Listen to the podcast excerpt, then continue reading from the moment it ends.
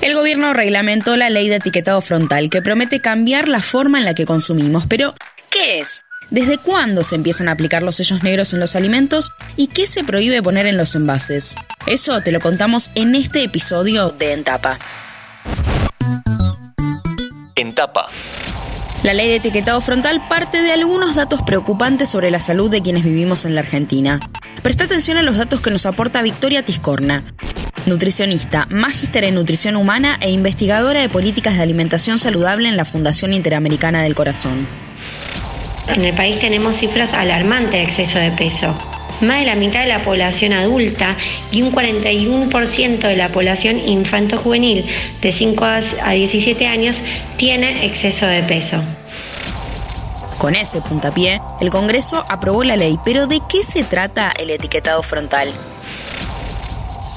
Es una política de salud clave que busca identificar aquellos productos con exceso en nutrientes críticos, como sodio, grasas, azúcar, calorías, entre otros, a través del uso de sellos octogonales en el frente de los envases.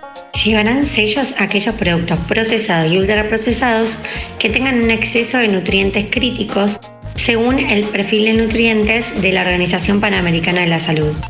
El objetivo es promover el consumo de productos que no tengan sellos, especialmente los productos frescos y mínimamente procesados como son las frutas, las verduras, legumbres, frutos secos, entre otros.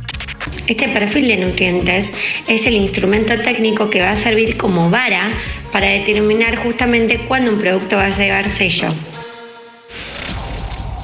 Los nutricionistas coinciden en que el efecto del consumo regular de estos productos puede ser dañino para la salud.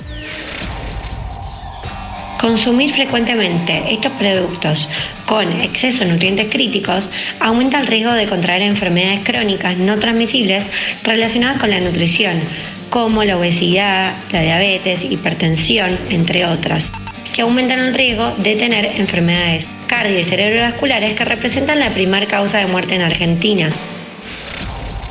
Desde el sector de la salud aseguran que el conocer los nutrientes de los productos que compramos es parte del derecho del consumidor y que empodera a los compradores. Esta ley es importante porque no solo se trata del etiquetado frontal, sino que va más allá. Es una ley integral que incluye la prohibición de la publicidad de estos productos dirigidas a niños, niñas y adolescentes y prohíbe la venta y la promoción de estos productos adentro de las escuelas. De esta manera, es una ley que protege especialmente a las infancias. Sin embargo, su aprobación no fue fácil. Los médicos y nutricionistas denuncian que hubo un fuerte lobby empresarial para poder aplicarla, pero defienden que la economía no se verá afectada. Así lo explica Tiscornia. Una de las estrategias que más utilizó fue sembrar confusión a través de la difusión de mitos. Uno de los más utilizados fue que esta ley iba a impactar negativamente en la economía argentina. Sin embargo, ya contamos con evidencia de Chile que ha implementado esta ley hace varios años y no se ha demostrado un impacto negativo en los salarios, en el desempleo ni en la productividad de estas industrias. Las empresas grandes tienen nueve meses desde la promulgación de la ley, el 12 de noviembre de 2021, para implementar los cambios. Las pymes, en cambio, cuentan con 15 meses. Mientras tanto, el sector de la salud celebra su sanción.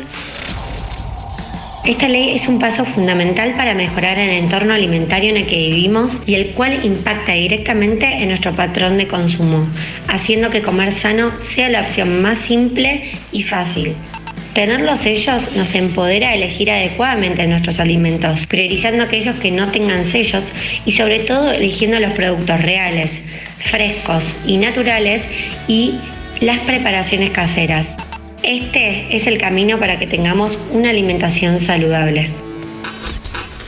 La ley de etiquetado frontal busca advertir a los consumidores sobre los excesos de grasas, sodio y azúcares en los productos para contribuir en el combate contra la obesidad, la hipertensión y los riesgos cardíacos.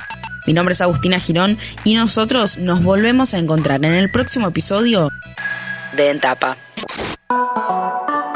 Antes de deslizar para continuar con tus podcasts favoritos, seguí a Interés General en nuestro perfil de Spotify.